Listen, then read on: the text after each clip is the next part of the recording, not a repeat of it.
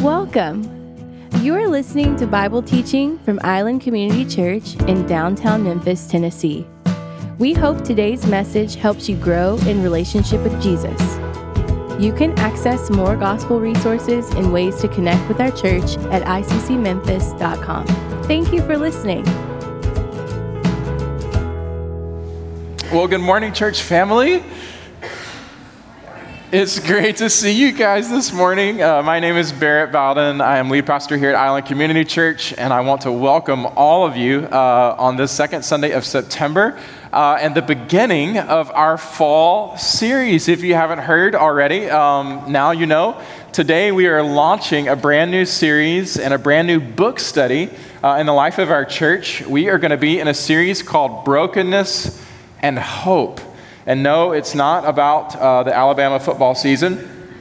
Um, if you saw the Alabama-Texas game last night, um, it has nothing to do with anything so surface level such as that. Um, rather, it is a study of the Book of Lamentations.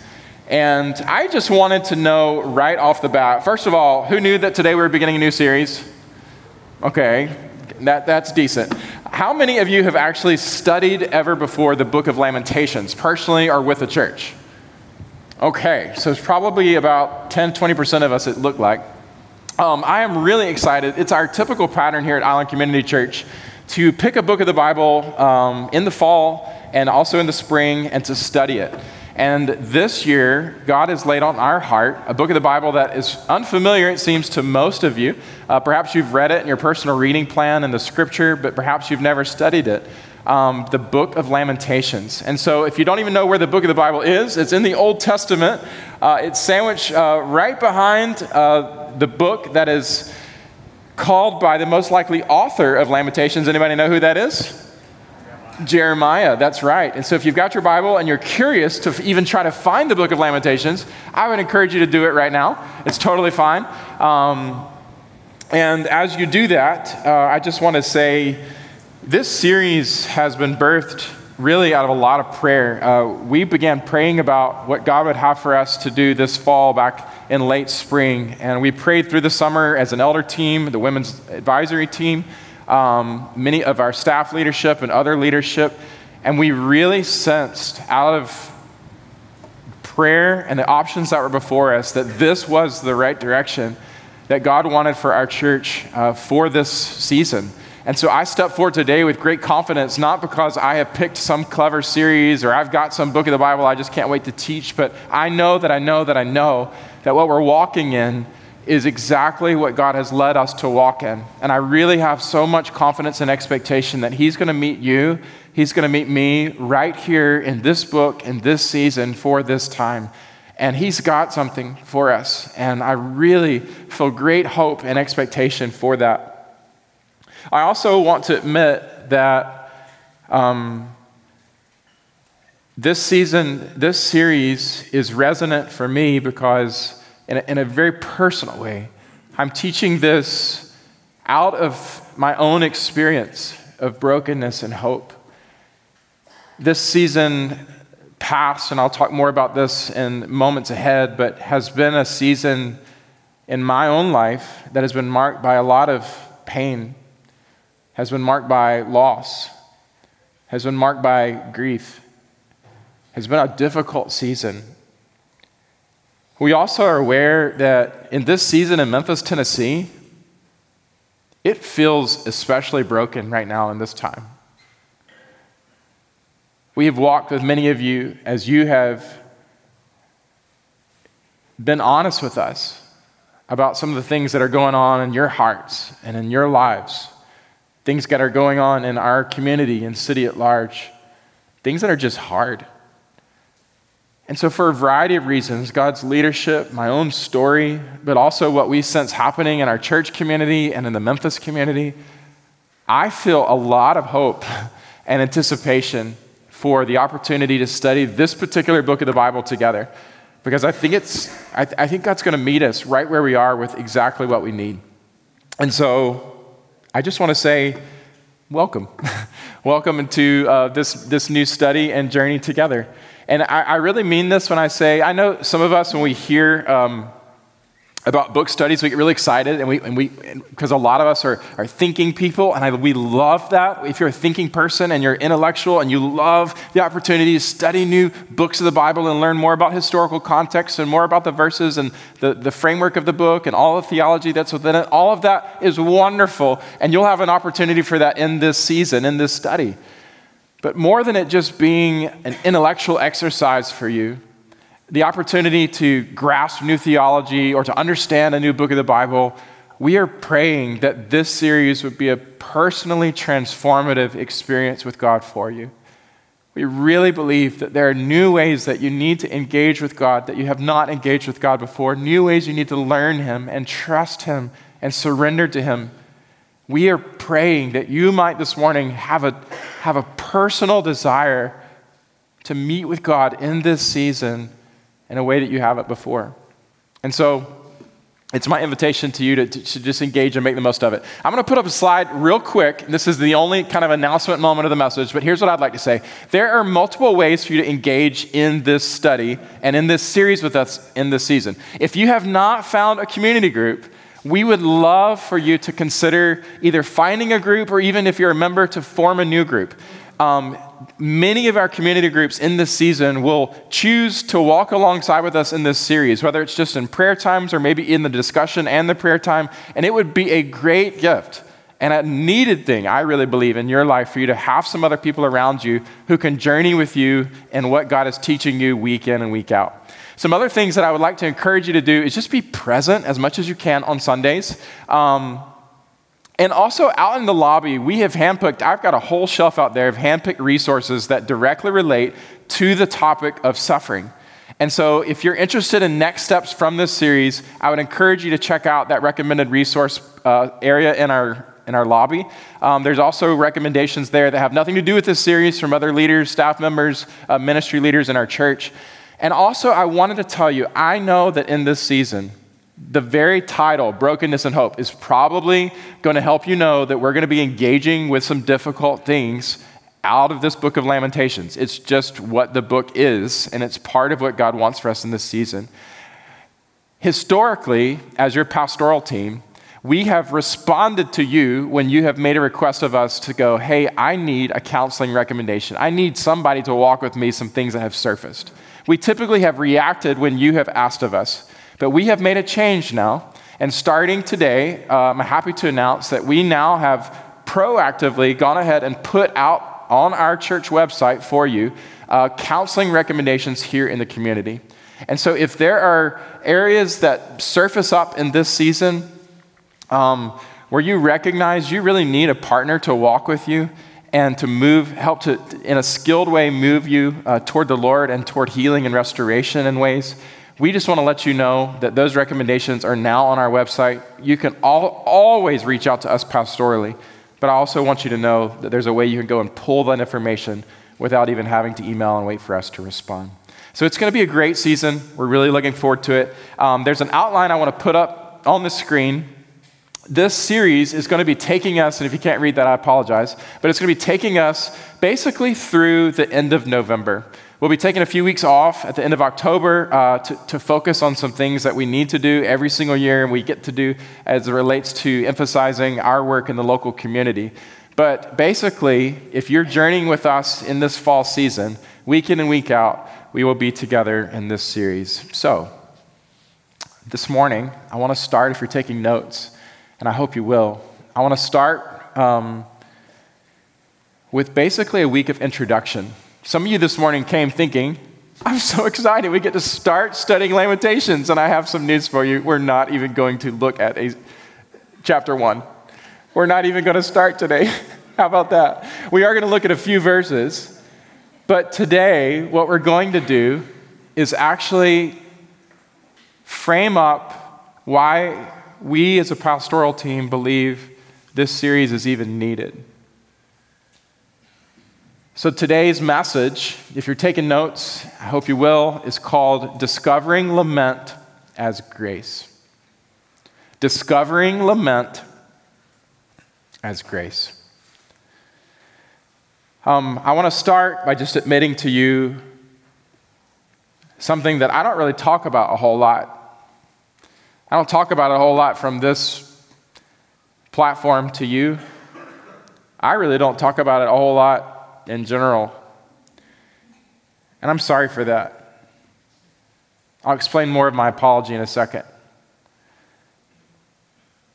Life is really hard.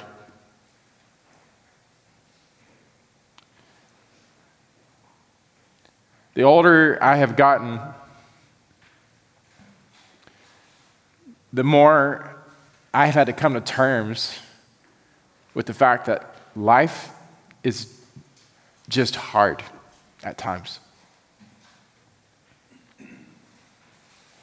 And pain in life is a real thing.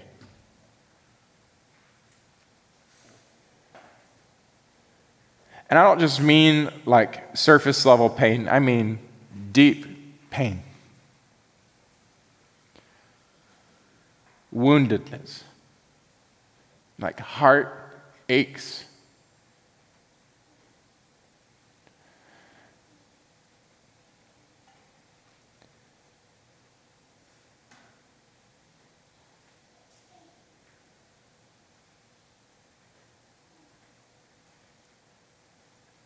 My life, in many ways, I would say today, has been hard. And there is pain in my heart that is real and deep. And I just want to throw something else out there. The world is really broken. It just is.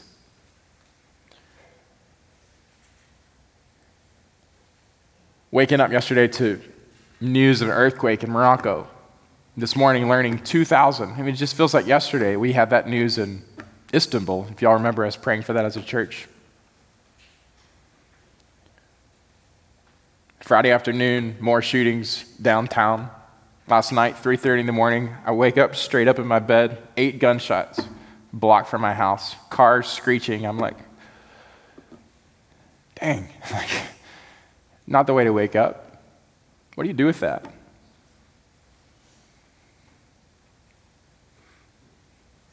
Losing friends, loved ones to cancer. Experiencing betrayals of relationship. Looking around and going like, man, why, why do the best people seem to like suffer the most? Like, it just feels broken sometimes. And the longer, it's not just me getting older, it's me having followed Jesus longer, that I need to tell you something. Following Jesus involves suffering. It does. I mean, you can trust Jesus in all the right ways. You can really surrender to him. You can take seriously the things that he asks. And it seems at times that the deeper you trust and the more you obey, the more it costs you. The more that circumstantially you go, dang, like that sucked. Doing all the right things and suffering. Kind of like the song, like sea billows rolls. There are some days and some seasons in my life, and I'm dipping out of my bucket here. I'm not trying to dip into yours. I'm talking about me. So just listen to me for a second. We'll get to the scripture, all right? But there are some days and some seasons in my life that I have to admit to you, it has felt like there are more questions than answers. Where it has felt like there are more tears in my eyes than a natural smile on my face. There have been moments where I've walked into this church and I have had to put on a smile for you, but on the inside, I have not felt smiley. I have felt achy. There have been moments and seasons that have felt much more like a valley than a mountaintop. And to be honest, though I know that it is not true theologically, because I know that I'm a person of hope, There have been moments and seasons where it has felt like there has been more darkness than light.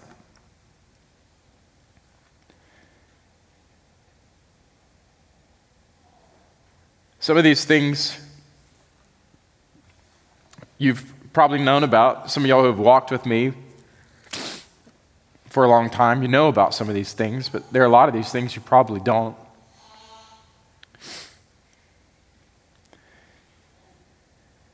And it's hard sometimes when you know that people know you in certain ways, but in other ways they don't know you. And I'm sure you probably resonate with that. It's hard sometimes when you feel like you're suffering in silence. And there's been many times in my life where I have suffered in silence, where I've carried pain and grief and loss, but I've done it very privately.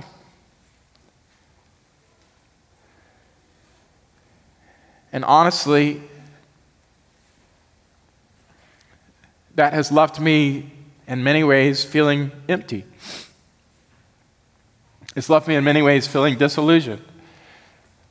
It's left me in many ways feeling discouraged. It's left me in many ways feeling hurt. And it certainly has left me feeling alone. There have been questions that have rolled through my mind, have kept me awake in the middle of the night, have caused me in moments to feel almost emotional paralysis in the middle of the day, where you ask big questions about the things that are happening in, in your life. Why? Why? Why me? What has gone wrong? And more importantly, what do I do with this? What do I do with this with God? What do I do with this with, with others? How, how do I even relate to myself in this? What is going on? And what am I supposed to do?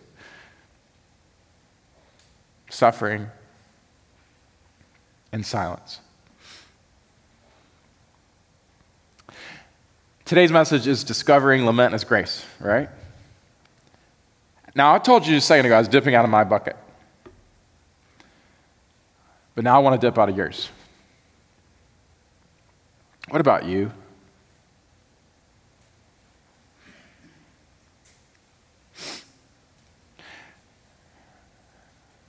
Like your most honest self, like pain. Is there pain in you? Have you been wounded? Are you hurting?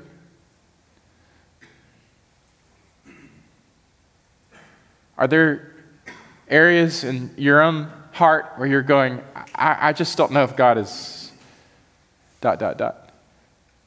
I, I don't know where God has been in dot, dot, dot. Or you're wrestling with questions that don't seem to have answers? Are there disappointments in your life? Like things that you had really hoped for, and they're not happening, at least not yet. And you're not even sure if they will.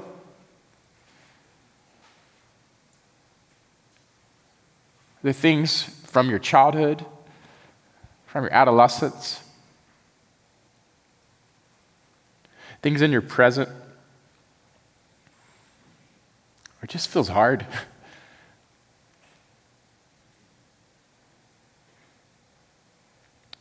Where are there frustrations? Where is there loss? I mean, a real sense of loss. Where is there hurt?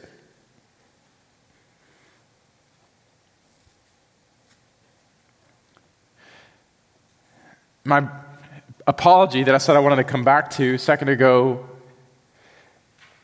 is is twofold. Uh, one is I personally have not always been the best at dealing with hard things.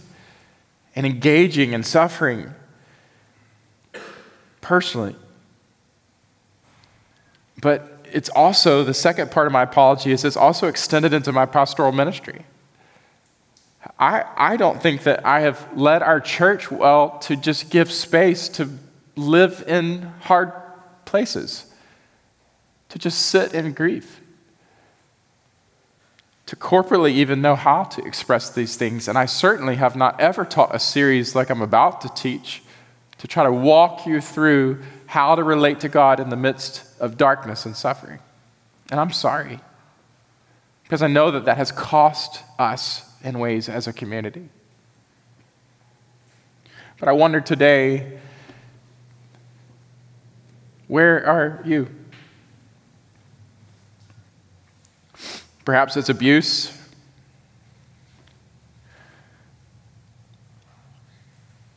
Perhaps it's unanswered prayers. Perhaps it's betrayal.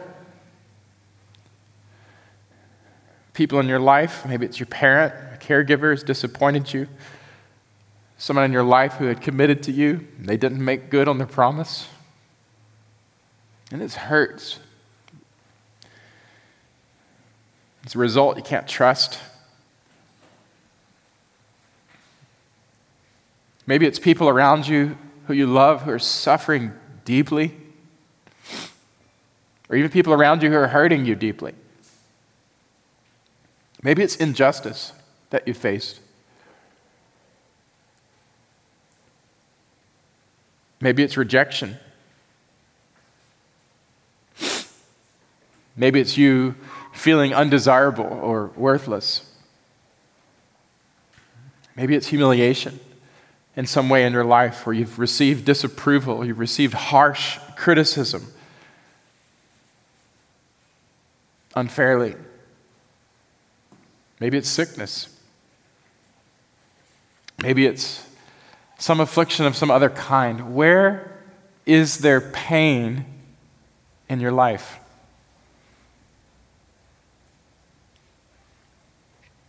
Could be all the way back from when you were three, four years old.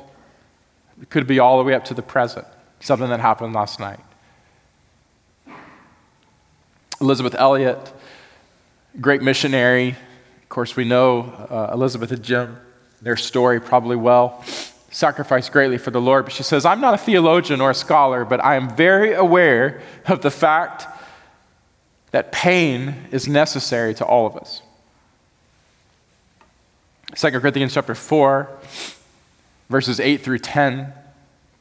Paul himself rattles off this hero of faith, and yet he speaks of the pain of life, afflicted in every way, not crushed, perplexed.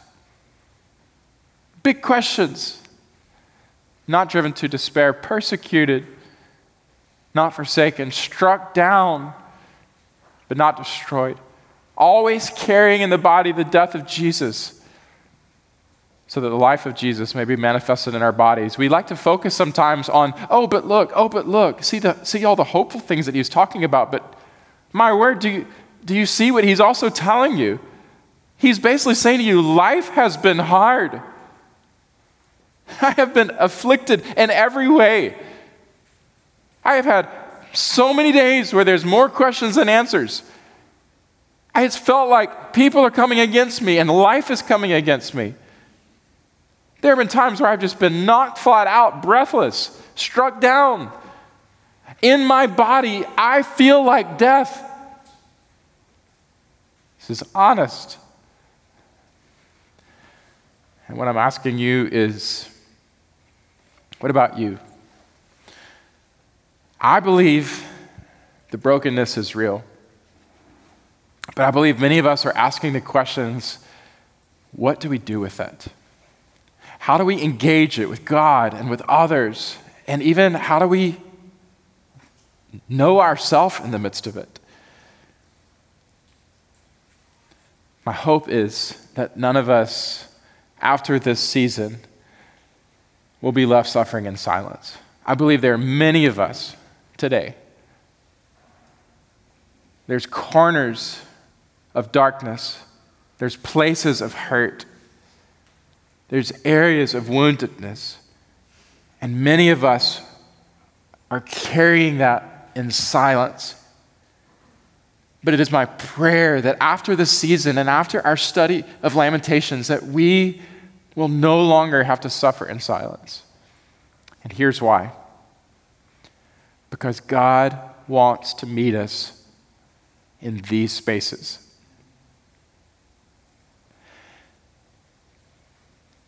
There's a reason that we're calling the series Brokenness and Hope. And it's because the journey of this book begins in brokenness, and we'll start the journey next week, okay? It begins in brokenness, but it doesn't stay in brokenness. It moves to hope. But the reason that it moves to hope is because in the midst of the brokenness, we learn how to actually engage God and how to engage others and how to engage ourselves. And, and we actually learn how to move toward God in the deepest and darkest places of our pain.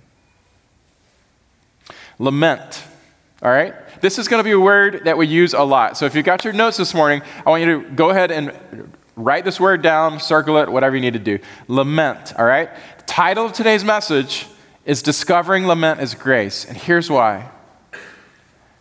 Lament, of course, coming from Lamentations, right? So this is the book of laments, okay? Lament is a needed and often undiscovered grace.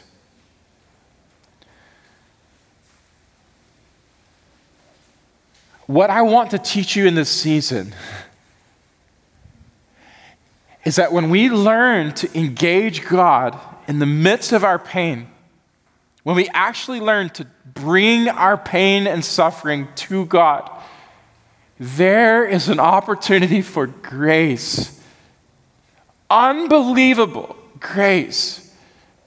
God meets us in these places, a deep grace that carries weight. God wants to meet us with grace. But I truly believe that it's an often undiscovered grace, because we often don't know what to do with our pain. I think lament is a missing grace in the church today. Um, many of us are unfamiliar with what to even do with lament. We're uncomfortable with it. Um, have you ever been through a struggle and gone to another Christian and tried to like talk to another Christian about your struggle? To like have a deep, dark area of your life, a really painful place, and you go and try to take it to another Christian, okay? Probably most of us have experienced this. You've probably also experienced one of the most unfortunate things that happens in the Christian church, if you've ever done that. And that is that a Christian, a really well-meaning Christian, perhaps could have looked at you, heard you out, and then tried to quickly move you to the bright side. Anybody ever had a Christian do that to you before? Okay. So essentially, um, they'll, they'll try to find the silver lining, or they'll quickly change the subject, or there might be an awkward silence and they just look at you and quickly walk away. Perhaps that's happened to you too. Um, I've had this happen to me before, where I've gone, taken a lot of courage, talked about something, and then had somebody preach at me. Give me a quick solution. Or had somebody almost minimize what I was trying to express because they started comparing it to their own suffering and their own pain. Well-meaning, well-meaning. But they wanted me to know I wasn't alone, so they began to tell about how they suffered too. Not the most helpful. Or perhaps someone takes what you share confidentially and they turn around and make it a prayer request at their community group next week.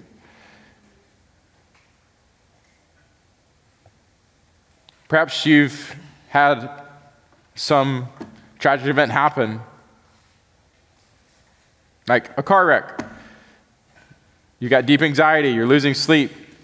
You tell somebody about it. They go, "But look, you survived." Not helpful, thank you. Or you express anxiety about going on a run in your neighborhood alone because of stuff that's happening here in Memphis. And somebody responds, "There's no need to be afraid. Forget it. God's not given you a spirit of fear." Seriously, thank you very much. You're battling infertility. And in moments of attempted comfort, people say things like, "I'm just sure the Lord will give you another baby." You're struggling with the loss of a loved one. People come up and go, "I just believe more people are going to come to Jesus because they died." Perhaps you've been in a situation before and you're literally at a point of anguish, a situation that feels totally unbearable. And somebody comes up and they go, "The Lord must have known that you could be trusted with this." Oh. Lament. A missing grace in the church today. Again, well-meaning people. And perhaps you've been one of these people, somebody else in your life. We can appreciate any Christian's attempt to help us in the midst of our pain, but it is clear that many of us do not know how to be with God in the midst of our grief. We don't know how to just sit in pain and let God sit with us in that place of pain. And it is a grace that is needed in our lives. And it is a grace that is needed in our church. So you wonder today, is he ever going to get to Scripture? Yes, I am. You ready? I'm going to set up the series in this way. I just, I, I just, it's a very simple thing. I want for you to understand what Lamentations, Lamentations, all right, what this book is all about. Lament is the wailing of the heart before God. For you to understand lament, here's what you got to understand. You bring your hurting heart to God. That is it. Lament is the wailing of the heart before God. And here's why this is so important. It's because lament is the pathway that God has provided for us to respond to grief. It is God's chosen pathway. It's the prescription that the doctor gives when we go in and we're like, "I'm hurting," and he's like, "Hey, here's what I want you to do. I want you to bring your hurts to me." That, that's kind of like a prescription, right? So like, if you look at the Bible, and we're going to do it a lot in the next months, but the biblical prescription for grief is lament. It is the pathway for us to respond when we're grieving. I'm going to give you a couple of examples of this in Scripture. One of them is this. sixty-five, around sixty-five of the Psalms, depending on how you count them, what you look for, we'll look at this more next week. But around sixty-five of the Psalms, that's almost half of the Psalms in the Bible. These are songs to God, honest expressions of the heart, right? How do we bring our hearts to God? The Psalms teach us. Well, y'all, about half of them are laments. What's that tell you? That it's okay to pray when you don't have all the answers. In fact, it's needed. It's okay to pray when there's more tears than smiles. In fact, it's needed. It's okay to bring your heart to God when it feels more dark than light. In fact, it's needed. It's okay to come to God when you're like, "God, I am in a valley and I miss the mountaintop. How long, O Lord, will you leave me here?" It's okay to pray like that. In fact, it's needed. Almost half of the heart cries of the Scripture in the book of Psalms are cries, are wails of the heart to God in the midst of pain. God is inviting us to see how much we need to engage Him in all of these places of hurt, past, present, and even preparation for the future. Psalms like Psalm thirteen, we'll come back to this at a later date, but Psalms like Psalm thirteen. How long, O Lord, will you forget me? Will you forget me forever? How long will you hide your face from me? How long must I take counsel in my soul and have sorrow in my heart all the day? How long shall my enemy be exalted over me? Consider me and answer me, O Lord. Light up my eyes, lest I sleep the sleep of death, lest my enemies say I've prevailed over him, lest my foes rejoice because I am shaken. What do you hear in this psalm? Is it a nice, happy ending? Not necessarily. You hear honest wails of the heart. God, where are you? God, why am I going through this? God, have you f- forgotten me? God, I'm hurting here, please. God, answer me. It feels like dark. It feels like death. Oh God, would you bring light? Would you lift up my eyes? God, I am a mess. Lament. God's chosen pathway for you in the midst of grief. Another psalm that we know very well, that we love very much, starts with, "The Lord is my shepherd." Y'all know the song, Psalm twenty-three? But the core middle of the psalm, verses four and five, are what? Even though I walk through the valley. Even though I walk through the valley of the shadow of what? Death. I will fear no evil, for you are with me. Your rod and their staff, they comfort me. You prepare a table before me in the presence of my what? Enemies. The honesty of the psalm. God, there are times where I just, I go through valleys, God. There are times where it feels like death, God. There are times where it feels like things are coming against me, God. But God, I'm not going to stop engaging you from where I am. That is learning lament. Lament is how we bring our sorrow to God. Lament is how we bring our sorrow to God.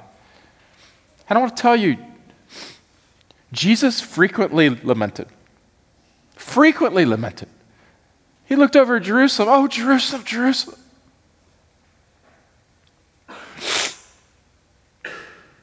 Crying out.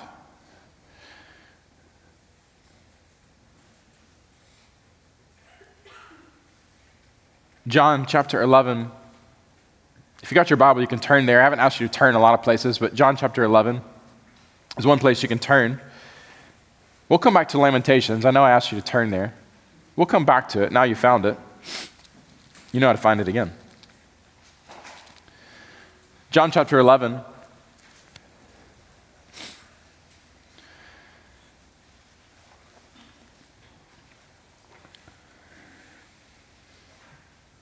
Starting in verse thirty-three, it's the story of Jesus after he hears the news of Lazarus.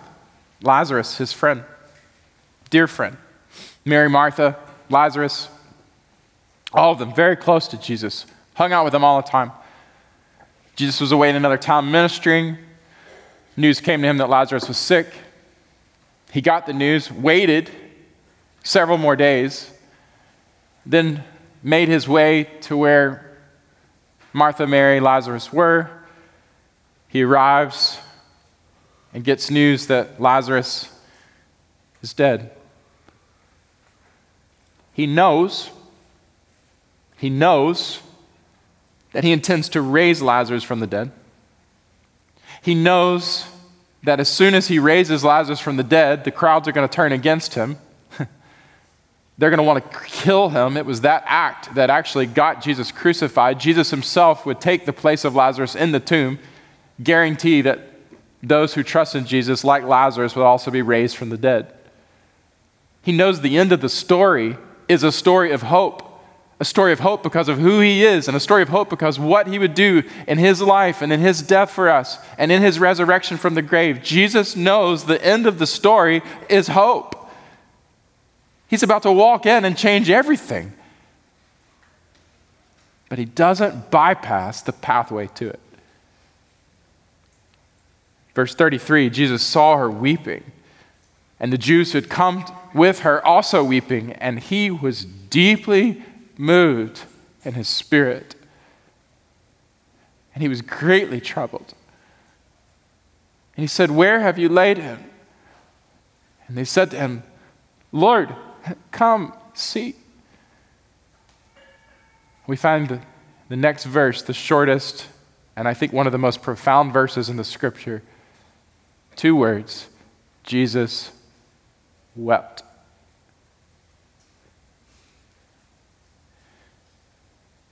He didn't bypass engaging God in the midst of his pain to quickly get to hope. He chose to take the pain that he felt and to express it honestly before God and before others. And in that expression, God led to hope. But the pathway for it was the honest admission, the wailing of the heart before God. Jesus wept, and in verse thirty-eight it says, "Then Jesus, deeply moved again, came to the tomb. It was a cave, and a stone lay against it." Deeply moved. It's like Jesus is like expressing to us the fullness of what humanity is all about. Even humanity lived in perfection of godliness. To be a human is to know brokenness and to know pain and to know hurt. But rather than pretend like it doesn't hurt, rather than pretend like it's not real, Jesus goes like, "Oh, I hate death." Jesus rages against death. It's not the way it should be. The world is broken. And he sees death of his friend and he rages against it. And he weeps. Because in life, relationships of love should last. That was God's design. So to have a relationship of love be cut off hurts like hell. And Jesus goes, "Oh, this is hard. I miss my friend." And he shows us. He helps us to see that it is good and it is godly to grieve. It is good and it is godly to grieve. Lament is like a bridge that connects us from the brokenness of the world that we live in into the very presence of God that we so desperately need. And we desperately need to know how to connect with him. And lament is the bridge that he builds for us. And he invites us in. I'll give you another example, a final example in Jesus' life. It's Jesus in Gethsemane. If you think about Jesus in Gethsemane, you can see this picture of what it looks like to be present with God in pain. Matthew chapter twenty-six, if you've got your Bible, which you've already got open to John, you can flip back of your books to Matthew. Matthew chapter twenty-six, looking at verse thirty-eight.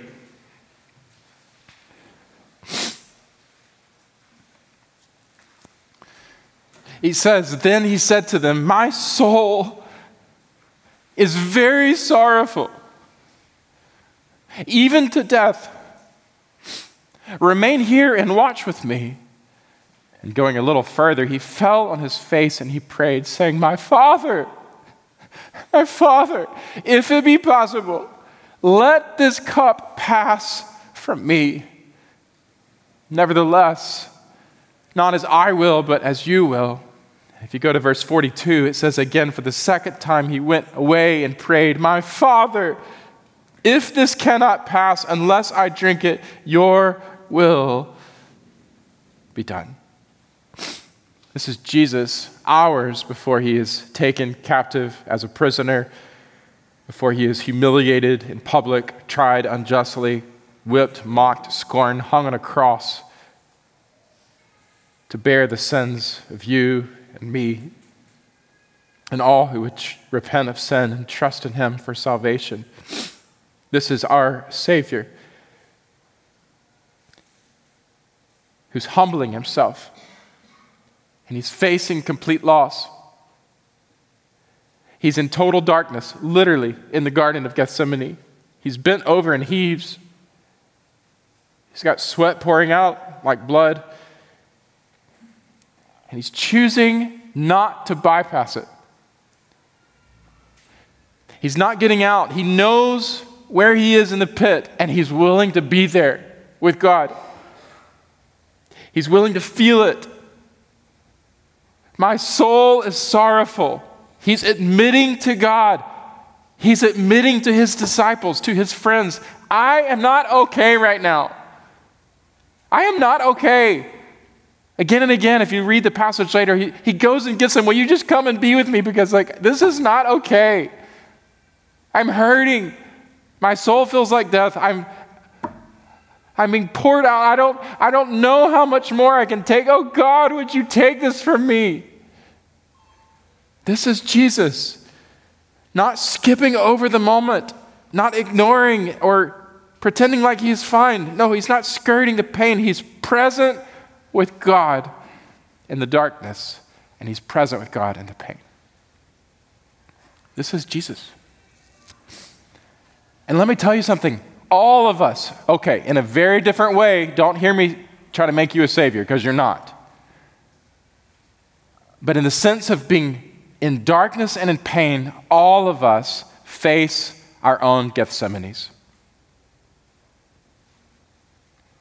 All of us face our own Gethsemanes. I recently read, on my summer reading list this year, was a book called All My Knotted Up Life. It was written by Beth Moore.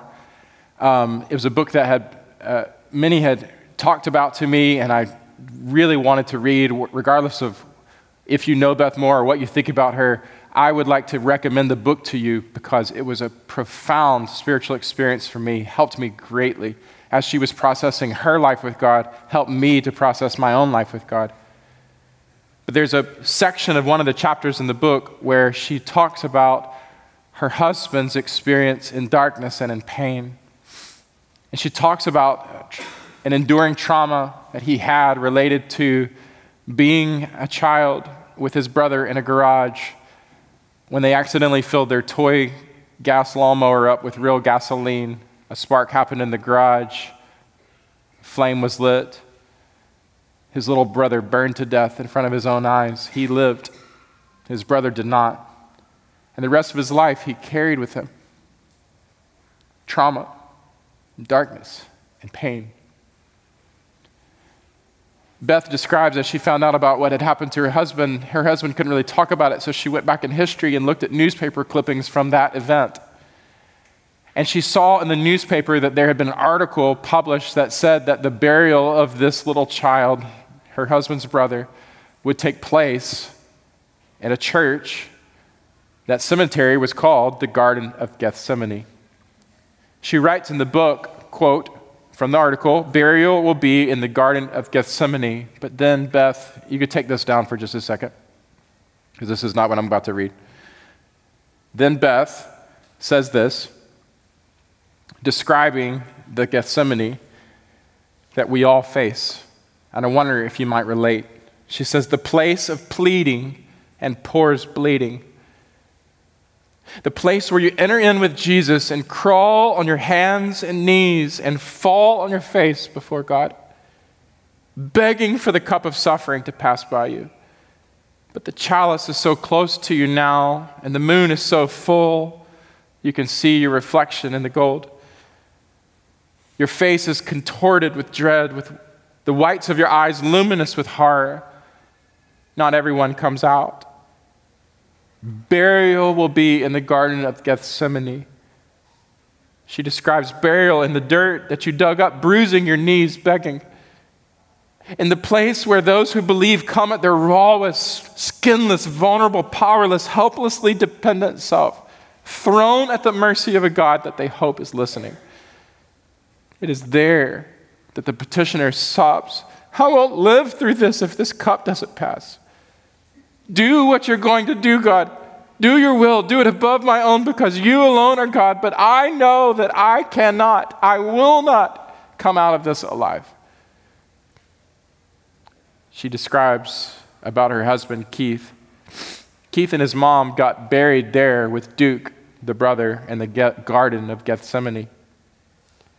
The one in cotton swaddling clothes, freed from pain and made whole in the presence of God, cuddled unafraid and set down, his blonde hair tousled by the hand of God and loose to play. But the other two of them were buried alive. There would be no play. Others in the family grieved, but these two would never recover. Then she says this, you can put on the screen. Gethsemane is all the things we fear most except one. We fear that we are unheard. We're sure of it, but it's not true. It was in that original Gethsemane that Jesus, in the words of Hebrews five seven, offered prayers and appeals with loud cries and tears to the one who was able to save him from death, and he was heard. And friends, we are too. We are too.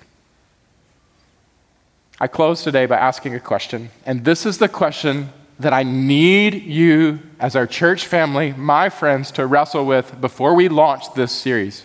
This is why I'm teaching this today before I'm just jumping into a study of Lamentations one. This series, this study will not be helpful for you unless you choose to respond to this question in a Godward way. How will you respond in your suffering? How will you respond in your suffering?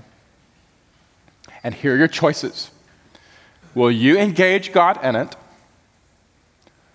or will you rage against it?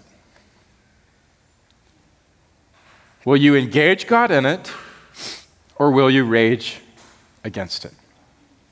Tim Keller described, I, I had to go back and find it. I remember hearing it years ago, and I went back and sourced it and thankfully found it on a distant audio podcast. I transcribed it, and I'll say it now to you. But he described, as he was thinking back over the ministry that he had had at Redeemer Church in New York City and before that another state, he said over years of ministry, he and his wife had found that it was interesting about suffering.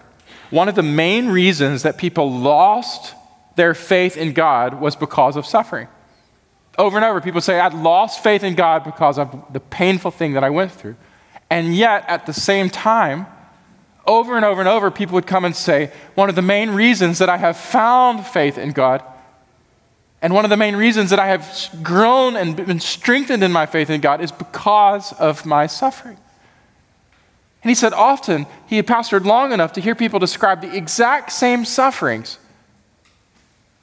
And some had lost faith in God over that, and some had found faith or grown in faith in God over that. And he came to this conclusion. He says, therefore, suffering as an experience does not do anything for you, does not do anything to you, but it's what you tell yourself about it, or namely, what happens within you during it that moves you one way or the other. Will you engage God in it, or will you rage against it? Your response is key. It could even make you a more hard person or a more tender-hearted person. It can make you a prouder person or a more humble person. It can make you more open to help or more closed to everyone else. How will you respond to these places of hurt and darkness and pain? It's kind of like a garden where ground has been broken up. Suffering, in many ways, is like a breaking of the ground in our hearts, isn't it? But the question is, once the ground has been broken up, what gets planted there determines what will grow from there. And what gets planted there is namely directed by whether or not you will choose to wail, let your heart wail toward God, and with God, or whether or not you will close your heart to God.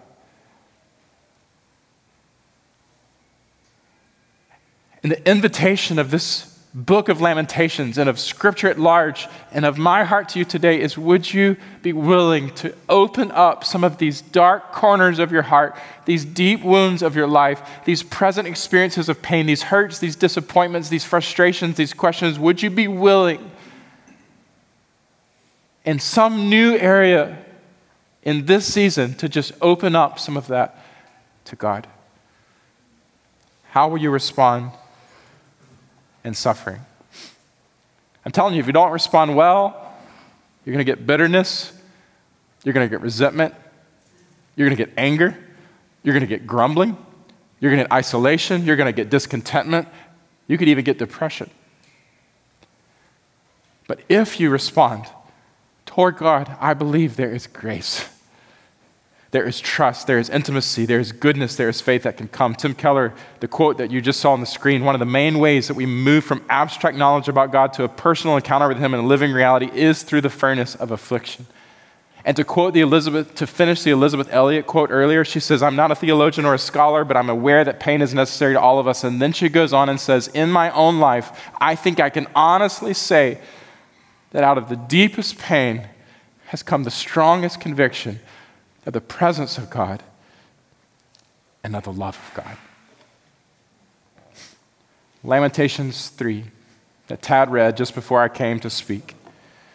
"Remember my affliction and my wanderings, the wormwood and the gall. My soul continually remembers it and is bowed down within me." Honesty about brokenness, but a direction of hope. "But this I call to mind, and therefore have hope. The steadfast love of the Lord never ceases. His mercies never come to an end. They are new every morning. Great is your faithfulness. The Lord is my portion, therefore I will hope in Him. The Lord is good to those who wait for Him, to the soul who seeks Him. It is good that one should wait quietly for the Lord." My invitation to you today is the invitation of Jesus.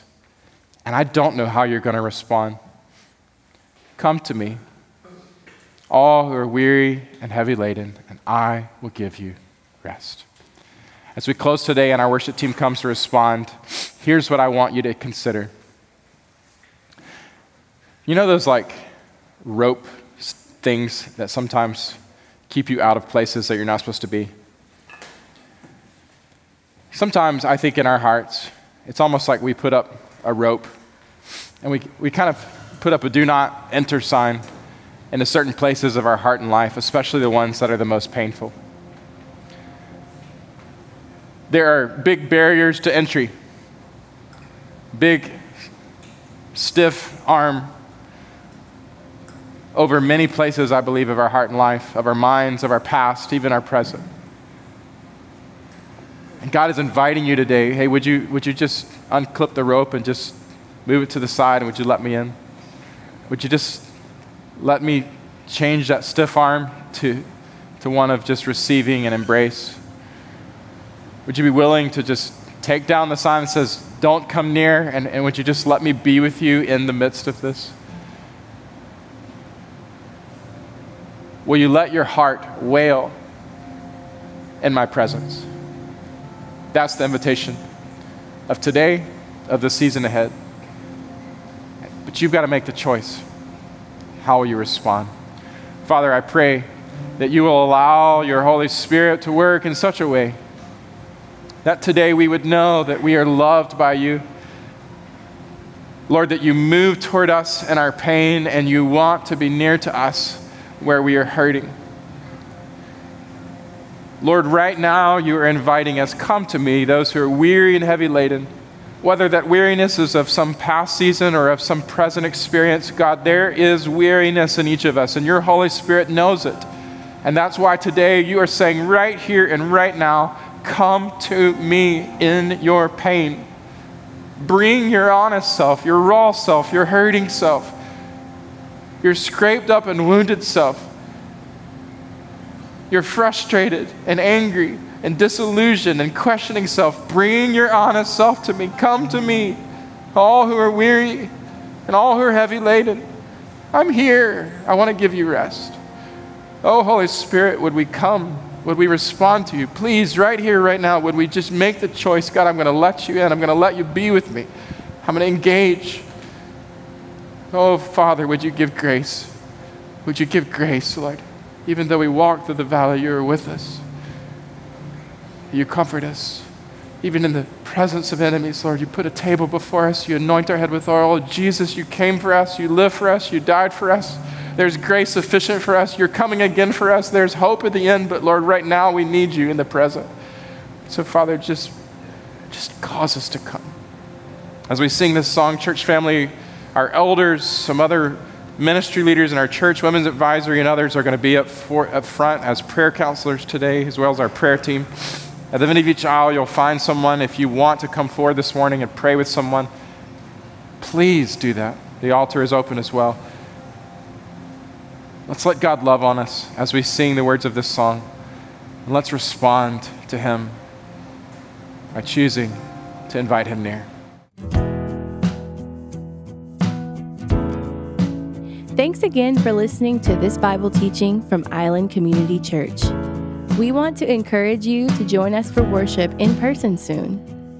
No podcast can replace God's good design of gathering with other believers in a local church. For more gospel resources and ways to connect with our church, visit us at I C C memphis dot com. We offer a prayer of blessing for you from Romans fifteen thirteen.